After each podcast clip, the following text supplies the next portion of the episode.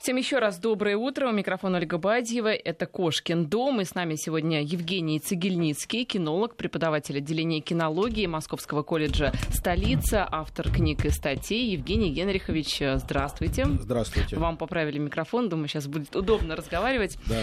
Итак, э, осень, э, сезон охоты начинается. Предлагаю поговорить об охотничьих собаках э, и эм, каким образом их содержать, эм, как лучше эм, и куда самое интересное с ними выходить, на кого охотиться. У нас э, большая страна, я думаю, что э, много у нас в том числе и охотников.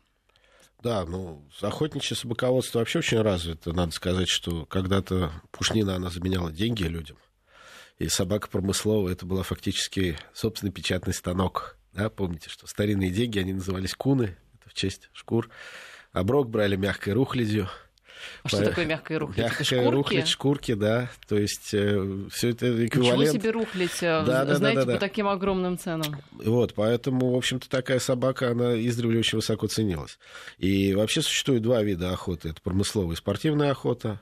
Промысловая охота — это та охота, которая, в общем, служит способом поддержания жизни людям — это охота либо у первобытных племен, либо у дикарей, либо у людей, которые профессионально охотой зарабатывают на жизнь. То есть они уходят куда-то э, на весь сезон охотиться, потом они сдают продукты своего труда. А такие, вот. такие есть сейчас? Ну, конечно, в России? сейчас еще есть промысловики. Ну, как бы это очень сильно придушено благодаря э, всеобщей тенденции одеваться в синтетику.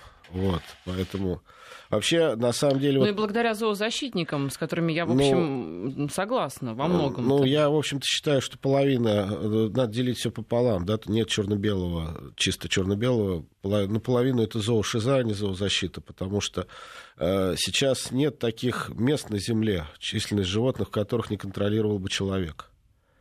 Понимаете, о чем я говорю, да? То есть мы можем сколько угодно защищать слонов, от, спасать их от вымирания, но когда их размножается сверх меры, что с ними делать?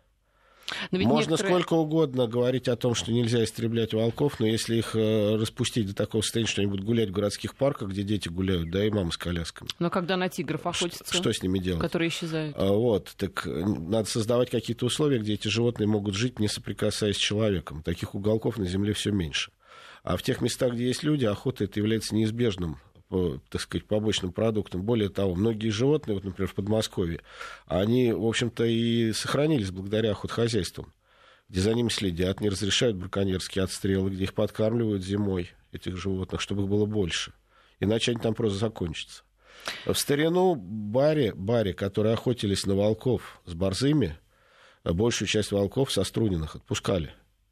Более того, у них были специальные люди, которые волков приваживали они вывозили в леса дохлую скотину, и этим волкам там бросали, чтобы они, во-первых, меньше озоровали в деревнях, а во-вторых, чтобы на будущий год, когда барин захочет охотиться, чтобы волки были, чтобы ему не ехать за ними за 3-9 земель. То есть все это очень э, такой непросто организованный процесс, потому что, вот, пример вам та же Англия, да, там была охота на лис. Благодаря охоте на лис Англия, колониальная держава, имела на тот момент лучшую в мире кавалерию. То есть, понимаете, да, последствия? Казалось бы, это увлечение молодежи охотой, а ведь вся эта молодежь, ну, так сказать, аристократическая, да, спортинг джентри, то, что они называли, они потом шли служить в армию с прекрасными навыками кавалерийской езды, потому что они в молодости скакали за этими лисами по паркам. А, благодаря охоте они вывели лошадей хороших, потому что охота требовала очень хорошей лошади, быстрой, выносливой, способной скакать по э, нерасчищенным, так сказать, вот этим угодьям. У них э, были огромные своры этих охотничьих собак, и в современной Англии, вот до недавнего времени, это была целая индустрия. То есть люди, которые владели этими лесами, они э, были заинтересованы в том, чтобы другие люди туда могли приехать, заплатить деньги и поучаствовать в этой национальной традиционной забаве, да, сесть на лошадь и поскакать. Значит, э, естественно, англичане, живущие в городах там или где-то еще, они не имели лошадь, собаку. Они приезжали на все готово, платили за это большие деньги. С этих денег платили налоги, на эти деньги содержались леса, на эти деньги стояли конюшни, на эти деньги стояли псарни. Потом эти недолюбленные зоошизофреники решили, что собаке нельзя гоняться за лесой. Отлично, в парламенте они это продавили. Ну, сумасшедших много. Вот, когда их много, они выходят на улицы с плакатами, куда деваться. Значит, лошадей под нож на колбасу, потому что такое количество лошадей невозможно пристроить добрым бабушкам. Ну, одну под телевизор можно, а остальных на колбасу. собак э, на живодерню, на маловарню, потому что, опять-таки, это собаки с детства приученные гоняться за этой лесой и ее настигать, да, отдайте ее пожилой английской леди, что она у нее сделает? На первой же прогулке задерет соседскую баллонку там или кошку. Вот, поэтому опять Приняв ее за лесу. Да, пять собак под телевизор раздали, вот, остальных тихо аннулировали. Что а делать вот, с людьми, а которые... Вот, кстати, да. да, значит, с людьми их надо трудоустроить, надо заплатить бюджетные деньги. И, наконец, владельцам лесов надо компенсировать убытки, потому что иначе они скажут, а зачем нам эти леса? За лесом надо ухаживать, это дорого. А вот, кстати, знаете, я когда была в Лондоне, ведь там особенность э, по, по просто вот городу, ну, конечно, не в центре, а там более-менее окраинам лисы рядом с парками, если вы живете, они вот просто гуляют, они лазят по они помойкам, нас, они, они ходят вот как собаки. В Тропарево, в Бескудниково тоже гуляют. Так вот вопрос в том, что лисы — это разносчик бешенства. И как только численность лис становится избыточной, значит, начинается эпидемия бешенства. Вот мы с вами живем в России, да, вокруг Москвы эта эпидемия бешенства вялотекущая, она продолжается уже последние несколько лет. Постоянно нас какие-то районы закрывают на карантин, потому что это лисы. Так вот, Англия, она уже теперь не на острове, она соединена с туннелем, с э, материком. И бешенство туда занести очень просто. Англичане это понимают. Вы знаете, что делают гуманные англичане? Они травят этих лис отравой. Ну, как духантеры, да, у нас? Ну, да, да. То есть гуманизм, и при этом вместо лис часто дохнут ежики, поэтому у них теперь компания «давайте спасем ежиков». Вот. А на самом деле не надо было трогать эту охоту. Нет, оно, ну, оно все регулировало, понимаете? Оно регулировало говорите, да, и приносило по сути, о том, деньги. Что охота была в такой экосистеме естественной. Да, да, да. Так сейчас нет таких экосистем, в которых человек не участвует. Их нет, не осталось. Ну, где-нибудь в Антарктиде, может быть, и в сердце Амазонии. Все остальные, они везде участвует человек. В Африке, да. в Африке, да, они вот защищают слонов. Приезжают белые туристы, я там был. Значит, ходят э, африканцы с банками, собирают деньги, рассказывают душесчипательные истории, значит, как надо спасать слонов, которые в заповеднике живут и подорвались на минах в Мозамбике. Ну, я как представляю себе, что такое мина, да, я понимаю, что там нечего спасать, но денежку положил. Заканчивается туристический сезон, эти, которые приезжали смотреть слонов, уезжают. Потом э, сотрудники заповедника считают слонов, определяют, сколько лишних продают лицензии, и в эти же лоджи приезжают другие люди, серьезные, солидные, которым никто с банками не подходит, они достают ружья слонобой и едут этих слонов стреляют. Потому что если этих лишних слонов не перестрелять, они превратят заповедник в пустыню. Они выпьют воду, сломают деревья, вытопчут пастбище, выйдут за территорию заповедника, начнут разорять поля, то есть они неизбежно столкнутся с человеком. Но это будет уже в форме катастрофы, а не в форме управляемого процесса. Евгений Генрихович, ваше отношение к охоте мы поняли. Давайте да. перейдем ближе, так сказать, да, к делу. К да, ближе, к, Значит, ближе к теме и к телу. А на кого в основном охотятся с помощью собак? Ну, есть охота на собак по Перу, да, это пернатая дичь, утка, болотная дичь, э, луговая, полевая, это птицы различные. На них охотятся с подружейными собаками, это легавые, спаниели, ретриверы. Э, значит, особенности этих собак. То есть э, ну, есть предпочтение у охотников, кто с чем охотится. Легавые – это собаки такие своего рода уникальные. Да, это собака, которая при обнаружении объекта охоты, она замирает, встает в стойку. Ну, стойка бывает у них разная. Сигнализирует, да, Сигнал... хозяину? Да, она подает сигнал тем, что она замерла. Э, некоторые лежачую стойку исполняют, но это, в общем, не, не самый удобный вариант для России, потому что у нас, в общем, трава не кошеная, у нас не, не вересковые поля английские, где даже лежачую собаку видно. вот. И таким образом охотник видит, что добыча находится где-то непосредственной близости от собаки, он имеет э, возможность снять ружье, подойти, дать собаке команду, она спугнет объект охоты и, соответственно, произвести выстрел.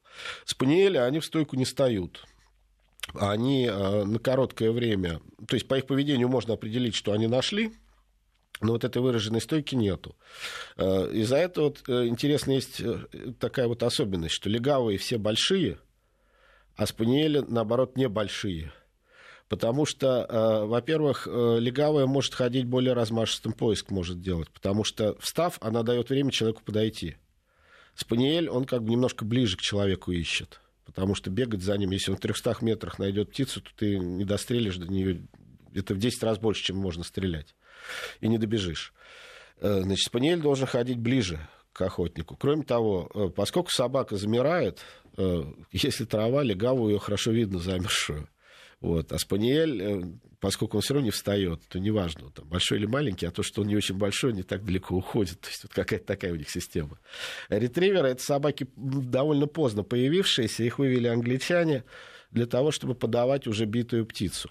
Это не значит, что ретривер утратил способности к, охот... Э, к охотничьей собаке, к тому, чтобы охотиться совершенно самостоятельно они могут охотиться, то есть с ретривером можно охотиться как с единственной собакой, но по замыслу англичан, вот классическая английская комплектная охота, она заключалась в том, что э, со спаниелями, пугачами, э, прислуга, так сказать, она сгоняла этих птиц куда-то в какое-то место, куда потом приходили лорды, лорды приходили с легавыми и ретриверами, легавые только находила птицу, исполняла стойку, лорд стрелял птицу, потом, после чего легава ее не приносила, а искать и приносить посылался ретривер. То есть такая вот у них сложная была технология. Для охоты на животных, на млекопитающих, ну, здесь э, очень такой был большой простор. В разных странах совершенно разная была специфика этих охот, потому что Э, ну, например, в России красным зверем считался волк, да. И, Красный это что? Ну, это такой для барина зверь достойный, не хороший зверь. Даже. Нет, красный зверь это волк. Почему не медведь? Ну, потому что медведя не, не получится спортивно поохотиться. А спортивное это как? Спортивное это с дамами, с выездом, с большим количеством собак, с шумом, в красивой одежде, на хороших лошадях. Ну, пафосно надо поехать, ну, понимаете? Не, не, не просто вот абы как. А на медведь что, взял рогать, ну, пошел, убил, или он тебя убил. Вот, это не царское это дело. Нет, ну, то есть, наверное, когда-то... А помните фильм елки Там вот один из последних, по-моему, это история с медведем, который был цирковой, а его, чтобы барина угодить, отправили в лес, чтобы на него барин как раз Нет, поохотился. это все понятно, что медведь медведь это очень крупный хищник. И в старину, вот совсем в древние времена, да, то есть человек, который убил медведя, он, в принципе, уже воином мог считаться, да, у многих народов. То есть это было равносильно победе над сильным врагом. Но мы сейчас говорим о спортивной охоте. Спортивная охота это не э, доказательство там чего-то какой-то личной храбрости и супермужества, потому что, например, на волка охотиться вообще собаки ловят. Вот, человек его только сострунивает. А это именно такой вот вид досуга для богатых. Как это было? Вот как ханы, например, степные охотились, они тысячи всадников выгоняли, огромное количество этих соколов. Вот. И э, издали с позиции нашего времени могло показаться, что они таким образом добывали пищу. Но э, если попробовать посчитать, сколько съедят эти всадники, сколько надо накормить этих соколов и вообще сколько ресурсов потребует организация этой охоты и сравнить с тем, что они добыли, то выяснится, что это совершенно несопоставимые вещи. Точно так же, как вот последняя русская комплектная охота, описанная Вальцовым, есть книжка ней «Першинская охота». Это вот последняя охота, на которой был полный комплект собак. Э, борзые и гончие, которые брали матерого волка. Там было написано, сколько за год эти собаки добыли волков, которых вообще не едят, сколько они добыли зайцев, сколько они добыли лисиц, а в другой графе, сколько они съели лошадей, коров там и так далее, что, сколько заплатили э, жалования людям, которые, вот, так сказать, выполняли свои обязанности, там, доезжачих и псарей. И становится ну, очевидно... То есть, как бы, вот, говоря языком экономики, выручка и чистая прибыль. Да, и э, спортивная охота – это невероятно затратная история. Это очень дорогое удовольствие. В принципе, по, когда стали исчезать крупные поместья, именно поэтому она в России исчезла потому что э, уже не могли мелкие землевладельцы себе позволить содержать огромные псарни, да и, в общем, негде стало, и волков стало меньше. Вот. И, собственно, почему вот в Англии была эта охота на лесу, такая аристократическая забава? Нигде в Европе таких охот не было. Потому что в Англии последнего волка убили в средние века, это остров. И у них самый лютый зверь, самый крупный хищник, который остался на острове, это лиса. И они, представляете, сколько они придумали для того, чтобы эту несчастную одну лису поймать? Ведь можно пойти и поймать ее с таксой. Пошел крестьянин с таксой, поймал эту лису. С лопатой и с таксой, без ружья. Но они что делали? Они, значит, садились на лошадей целой компанией, кучу собак, гнались за этой лесой. Если лиса понорилась, ушла в нору, они этих собак отзывали. Доставали терьера до такого, чтобы он эту лису не душил, а чтобы он ее только выгонял. Он ее выгонял, они давали ей отбежать, значит, потом опять за ней гнались с, с восторгом. То есть это был такой колоссальный ритуал. И в, в конце... И все за одной лисой? Да, и все их там 50 собак и 20 человек за одной лисой. Бедная лисатка. Вот. Мне кажется, от сердечного приступа можно того. Это несущественно, это процесс, понимаете? Процесс. Вот. Точно так же, как э, устраивали помещики охоты на волков. А когда участвовало там много народу, они вставали на номера, выгоняли этих волков. В этом процессе участвовали там десятки всадников, э, под сотню собак могло быть. Вот. При этом собаки были э, специализированы по-разному. Гончие, они выгоняли этих волков из леса, потому что борзая, она не может охотиться в лесу. А, значит, лета... волки, они в лесу сидят когда они не будут бегать по полю, когда там охотники стоят, они не идиоты. Вот, поэтому, значит, для того, чтобы охотники могли поохотиться на волков, надо их из леса выгнать. Для этого в лес напускали гончих. Гончие, значит, выгоняли этих волков. При этом у доезжачих, у тех, кто с этими гончими на лошадях ехал, у них была задача не дать гончим задрать волков. Они должны были вплоть до того, что кнутами, значит, их отгонять, арабникам отгонять их от этих волков, чтобы волки целые, невредимые, живые выбегали на поле.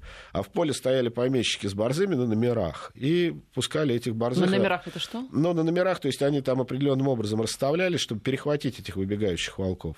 Угу. Вот. Лучшие номера это были ближние, дальние, дальним меньше доставалось. То есть самые почетные люди, они стояли ближе. Ну, на, на наиболее вероятных точках выхода волка. Ну, поскольку иногда много народу участвовало, не всем хватало вероятных, кто-то становился на менее вероятных, они добирали уже тех волков, которые проскочили по каким-то причинам мимо Э, ближних, э, значит. Но при этом волк не убивался. Собаки хватали волка, охотник под, под, подъезжал на лошади, сострунивал, то есть обвязывал, вставлял палку ему в зубы, обвязывал морду, значит, этого волка живьем привозили, совершенно не обязательно он уничтожался, иногда его могли и выпустить. А вот, в принципе, ну, можно там каким-то образом Сейчас понять охоту на медведя, да, зачем это делается? Ну, то есть как-то вот, да, а, на, на, не знаю, там на лесу там все таки мех, а волк, он же вот бесполезен. Заяц тот же, да? Их, их численность требуется регулировать. Это хищник. Россия – это аграрная страна. Крестьянин должен пахать поле, держать скотину. Если эту скотину волк будет таскать, если ребенка, которого принесли в поле, волк будет таскать, волков слишком много быть не должно. Потому что волки, когда на них не охотятся, они наглеют, они, как это говорят, озоруют. Вот в Тверской области в наше время, в 21 веке, глухие деревни, где одни бабушки остались, прямо днем заходят волки, таскают собак с цепи. Там уже нет охотников, там мужиков нету уже. Там кто от водки повымер, кто в город уехал. Ну, смотрите, Евгений Генрихович, а, ведь человек, по сути, исключен, как мне кажется, как социальное животное из вот этих экосистем. И численность волков должна регулироваться как-то внутри природы, да, внутри, э, не знаю, внутри с помощью природы это того, изумительно пищи, пищи там меньше. Пищевые ресурсы, да, но так в том-то и дело, что когда у них заканчиваются пищевые ресурсы, потому что тех же кабанов охотно стреляют, вот, продают на них лицензии, их, их бьют. И когда люди выбили кабана, а волки в лесу остались, куда идти волкам? Идти в деревню и таскать То есть овцу. получается, что человек сам нарушает эту вот. экосистему, и дисбаланс происходит? Ну, человек, он вообще на Земле себя ведет как раковая опухоль, пока он не осознает, как себя надо на ней вести, наверное. Но э, вы поймите, что по сравнению со временами, как, в которых жил первобытный человек, когда он был встроен да, в эту, угу. эту экосистему, хотя он даже тогда уже начинал, в общем, демонстрировать себя не очень экологичным созданием, э, э, до нашего времени прошло ну, колоссальное, так сказать, сколько эпох сменилось. Да? Сейчас у животных нарушены пути миграции. Просто они элементарно часто не могут переместиться из одного участка, где они там все съели, на другой потому что там идет какая-нибудь автострада, да, там канал прорыли, вот, водохранилище сделали, там, где они от века ходили, миллионами лет. Вот. Тундра это несчастные, перепаханные вездеходами. То есть э, животные, они, э, с одной стороны, не могут жить без помощи человека. То есть очень часто мы вынуждены организовывать заказники, заповедники, какие-то особые режимы охраны вводить, э, их оберегать. Вот в той же Африке, чтобы уберечь слонов, вплоть до того, что у них пограничную реку патрулируют моторки с пулеметами, они по людям стреляют из пулемета, потому что из соседней голодной страны, значит, плывут браконьеры за слоновой костью. если бы этих моторок не было, слонов бы уже перебили. Вот. Но при этом, когда у них э, рождаются лишние слоны, когда их размножается сверх меры, их надо отстреливать. Из Красноярского края нам пишут э, о медведе. Прекратили целенаправленный отстрел. В итоге дикий рост численности как медведей, так и случаев их нападения на людей. Знаю об этом не понаслышке. Работаю в геологии в Ивенке, Якутии и Иркутской области. С волками картина не намного лучше. Страшно в тайгу бывает заходить. Я, кстати, напомню, наши координаты 5533 это номер для смс-сообщений. А, слово «Вести» вначале писать не забывайте. WhatsApp также пользуйтесь. Все-таки давайте ближе к охоте. Да. Давайте вот э, сначала Значит... определимся, на кого Значит, вот вы все говорите в прошедшем времени, а сейчас-то вообще как нет, это? Сейчас с этим, в общем, довольно все неплохо. Единственное, что сейчас очень мало осталось гончатников по России. Вот, то есть людей, которые занимаются гончими, это такая, в общем, очень красивая охота и интересная. Вот. А, с, с легавыми, с паниелями и ретриверами замечательные дела обстоят. Очень много охотников, много собак, есть хорошие собаки. Единственное только, что если человеку нужна охотничья собака, надо четко понимать, что не надо ехать на выставку собак и ее там и смотреть. То есть все, что вы будете видеть на выставке, это не для охоты, это на диван. Вот. На охотничью собаку надо покупать у охотников, надо ехать либо на специализированную охотничью выставку, вот, часто она проходит не под эгидой РКФ, это как бы отдельные у них там свои бывают мероприятия. Вот. А, либо э, ехать на охотничьи испытания, вот у них бывают соревнования, состязания, испытания, смотреть там собак, искать щенков. Потому что выставочные и рабочие собаки это уже разные породы. Сейчас. А вообще э, имеет смысл покупать свою охотничью собаку, либо если, как вы говорите, куда-то там прийти, там предоставят, пожалуйста, у нас иди. нет, у нас нет такого сервиса. Нет у нас нет, в России. Нет, у нас нет такого сервиса. У нас очень распространены лайки. Вот, э, ну, в городе это не самая удобная собака, а вообще для охоты в России это одна из самых универсальных собак, потому что лайки это такие собаки, которые могут работать по всему. Это не значит, что каждая отдельно взятая лайка будет одинаково хорошо там и птицу, и медведя, и кабана, но, по идее, среди лайк можно найти особи, которые, в общем, люб, любой вид дичи будут работать. От медведя до птички. А воспитывать тоже самостоятельно нужно эту собаку? Воспитывать собаку надо самостоятельно. Здесь надо сказать тем людям, которые хотят вступить на этот путь, что вокруг воспитания охотничьих собак очень много неправильных слухов родилось. Особенно вот в наших условиях современных, когда у нас, как это говорят молодые люди, интернет рулит, да, вот, и любой бред, он распространяется со скоростью цунами, да, то есть даже, даже быстрее, наверное. Вот. Почему-то вот современные люди, многие, они вбили себе в голову, что охотничью собаку ее не надо учить послушанию. Вот. На самом деле она, во-первых, учится послушанию точно так же, как и любая другая собака, абсолютно так же. Те же рефлексы, открытые Павлову.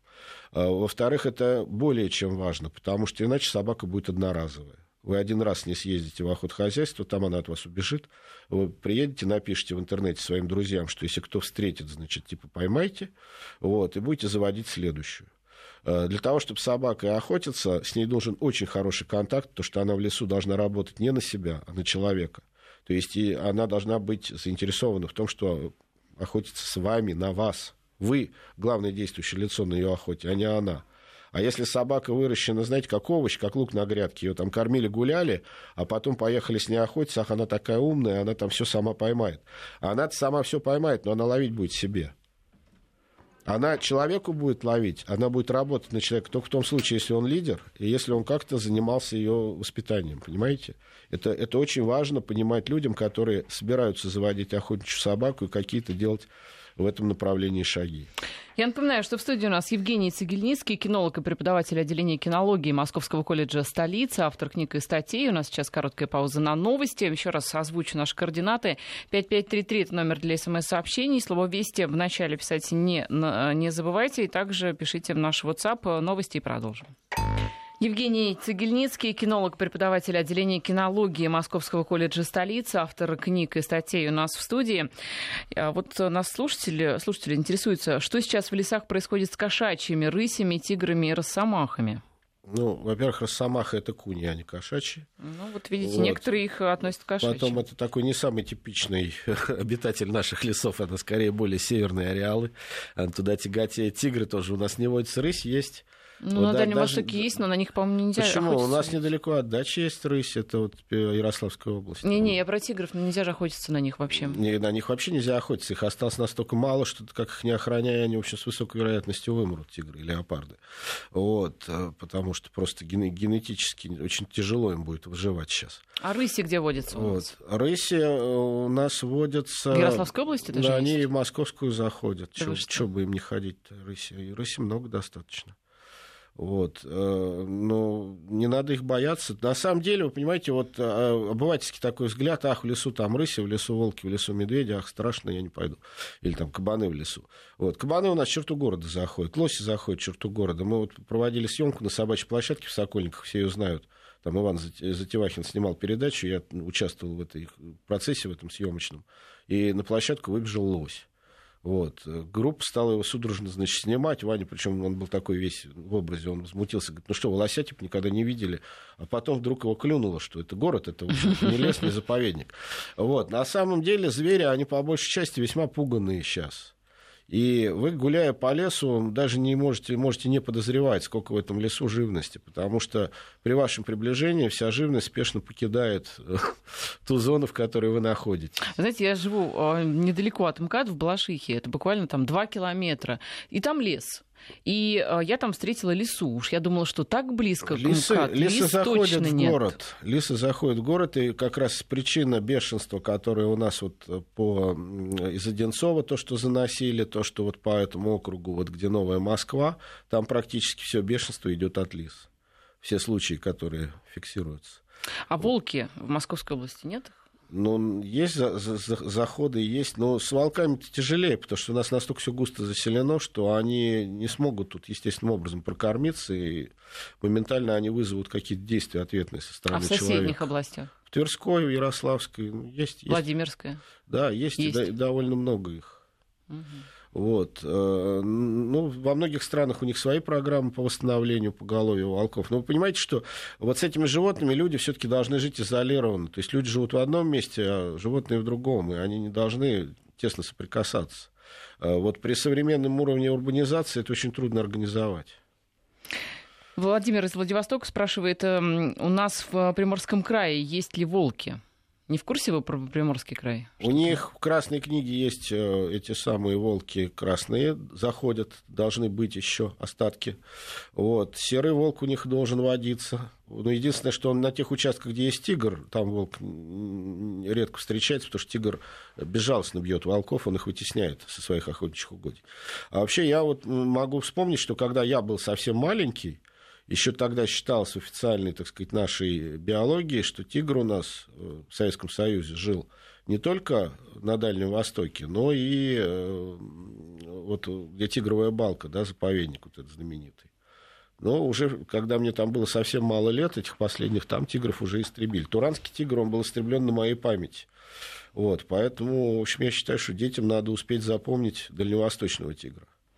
Из Нижегородской области на СМС-портал очень просят озвучить, озвучу.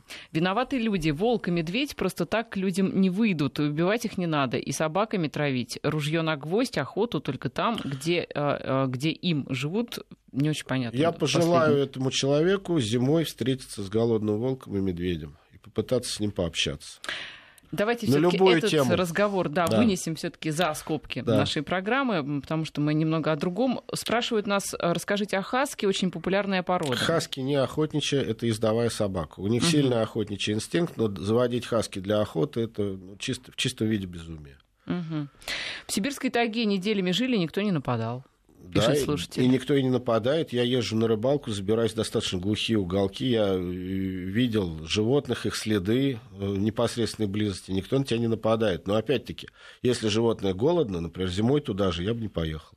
А почему вы об охоте на зайцев не рассказываете? На зайцев это, это очень популярно? Распро... Почему? Это очень популярная охота, спортивная. Причем, кстати, есть такая вот замечательная охота с борзой, современной русской псовой борзой. На волка уже нельзя охотиться, уже не та собака.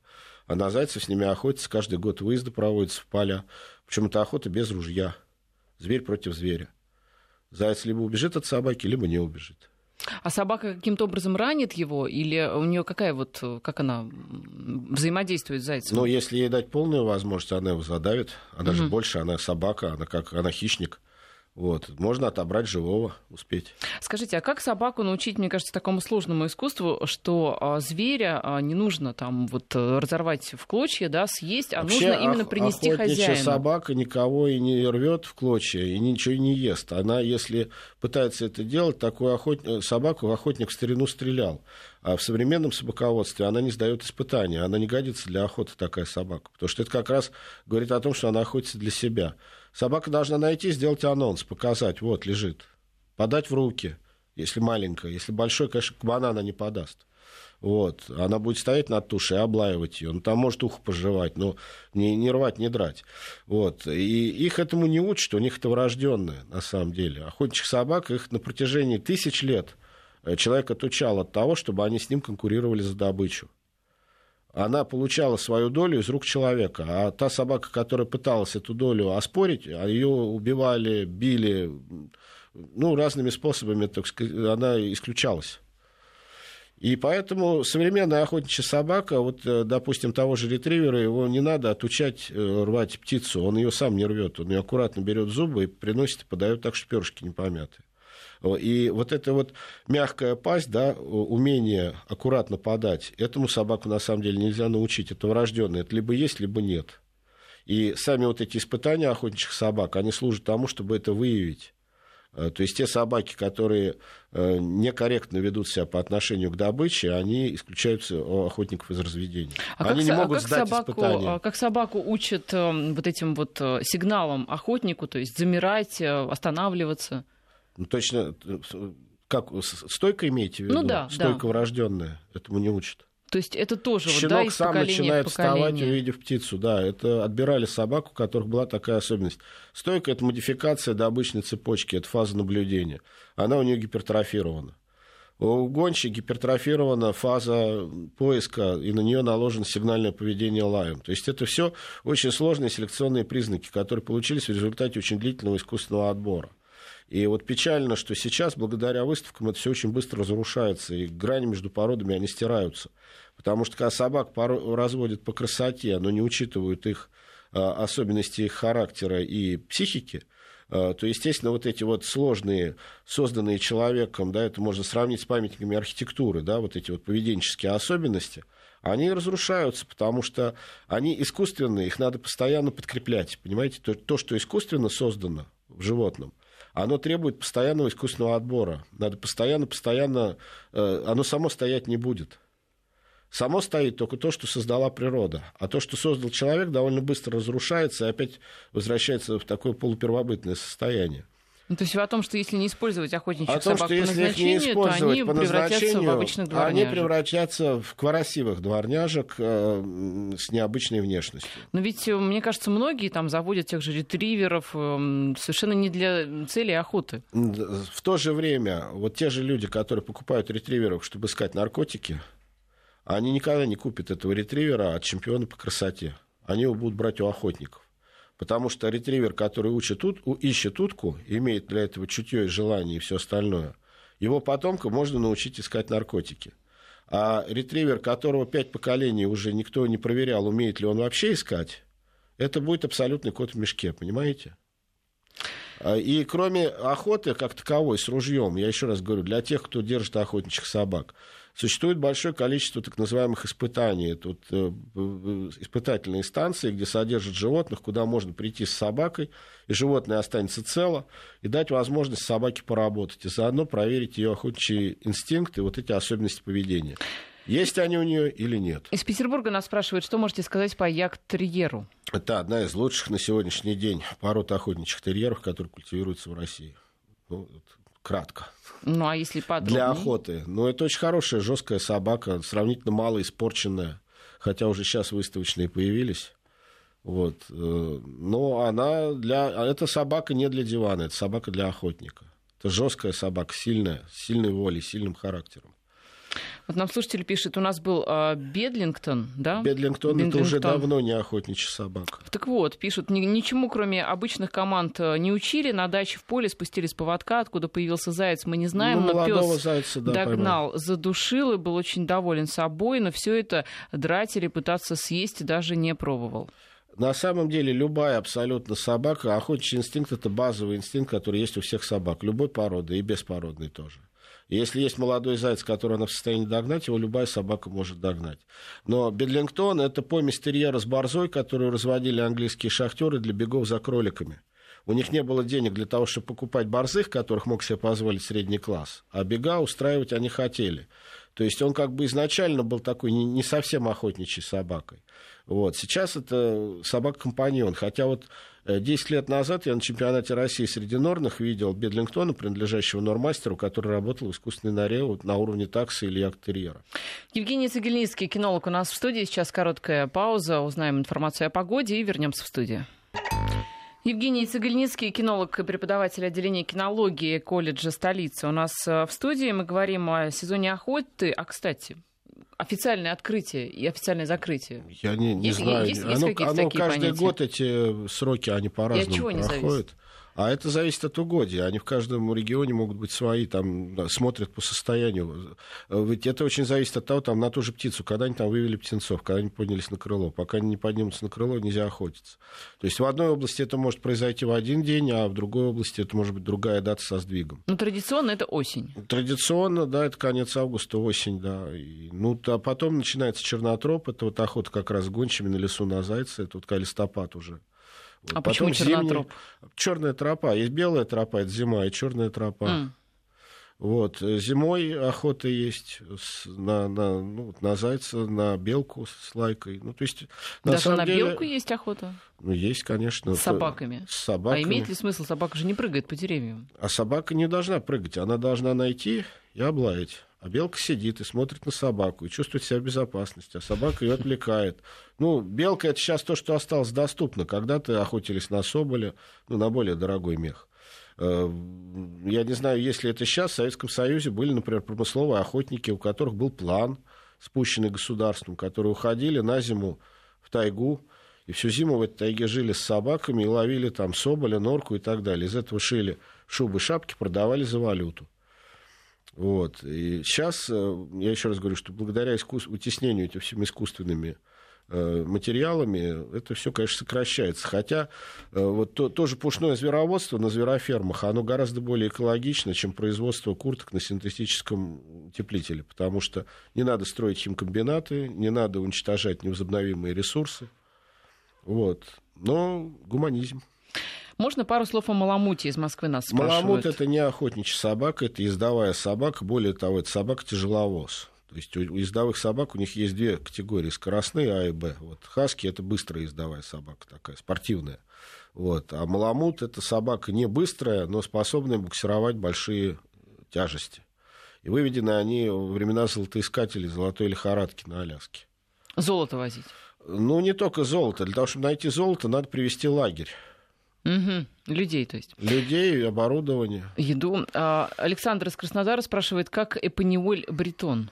Паньоль бретон да. это прекрасная подружейная собака, которая работает по Перу. В России они довольно малочисленны, но, по крайней мере, всех, что я видел, все были рабочие. По Перу вы имеете в виду пернатых птиц? По птице, да. Да, просто... Да, ну, есть язык охотничий. Ну да, да, мы здесь не охотники собрались. Ну, вообще, на самом деле, русский язык кинологический очень плохо. А люди, которые держат собак, они его не знают. Это как-то всегда меня коробит, потому что нормальный язык был. Его сотни лет понимали люди в этой стране, а теперь вдруг говорят каким-то странным языком. Вот. Есть понятие там термины, которые применимы к охотничьим собакам. Если человек как-то хочет в эту культуру врасти, то он должен озаботиться, чтобы правильно выражать свои мысли. Скажите, а есть смысл заводить дома, ну, такую вот охотничью собаку, таксу, например, тоже, если, ну, не будете изумительная вы ее, собака там, для дома. Брать? Такса, изумительная собака для дома. Еще великий наш соотечественник Сабанеев писал, что такса – это изумительная городская собака, которую можно обучить самым разнообразным штукам. Вот. От, цир, от цирка там до я не знаю чего. И э, это очень умная собака. Ну, она такая тоже своенравная, с сильным характером, но хорошая собака. У меня была такса, замечательная совершенно. А, совершенно не обязательно с ней охотиться, вот именно ходить в лесу, убивать в лесу. У нас вокруг Москвы куча есть притравочных станций, куда можно приехать на искусственную нору и дать возможность этой собаке там отработать. То есть она там, так сказать, выплеснет свой этот адреналин, и потом и заодно вы увидите, такса у вас или китайская копия, как я их называю, да, подделка под таксу. Внешне похоже, а работать не может. А, кстати, вы видели эту петицию по поводу а, закрытия притравочных станций? Помните, одно время была... Ну, это зоошиза. Вы понимаете, это зоошиза, потому что это можно так очень далеко зайти. Но ну, в конце концов, мы, мы люди нормальные, мы должны понимать, что если мы едим мясо, мы убиваем коров, куда деваться? Если есть охотничьи собаки, где-то надо учить охотиться. Вы знаете, вот, например, э, в Европе они одно время тоже из соображений гуманизма, но у них своя собственная есть зоошиза, она еще сильнее нашей, она еще более недолюбленная. Вот, они добились того, что запретили охотникам в хозяйстве охотиться с собакой. И образовалось дикое количество подранков. То есть люди стреляют, не, не убивают, а ранить найти не могут. И они вот эти несчастные там ползают, дохнут где-то, валяются по кустам. Так они были вынуждены после этого принять э, положение, что запрещено охотиться без гончей по кровяному следу, без собаки, добирающей подранков. А поскольку многие охотники из-за этого закона уже перестали держать собак, они строили псарни в охотхозяйствах и давали собак в прокат. Ну вот не надо по этому идиотскому пути идти и нам. Ну давайте те, на те грабли, на которые уже до нас доступ, наступали, мы запомним, где они лежат, и обойдем.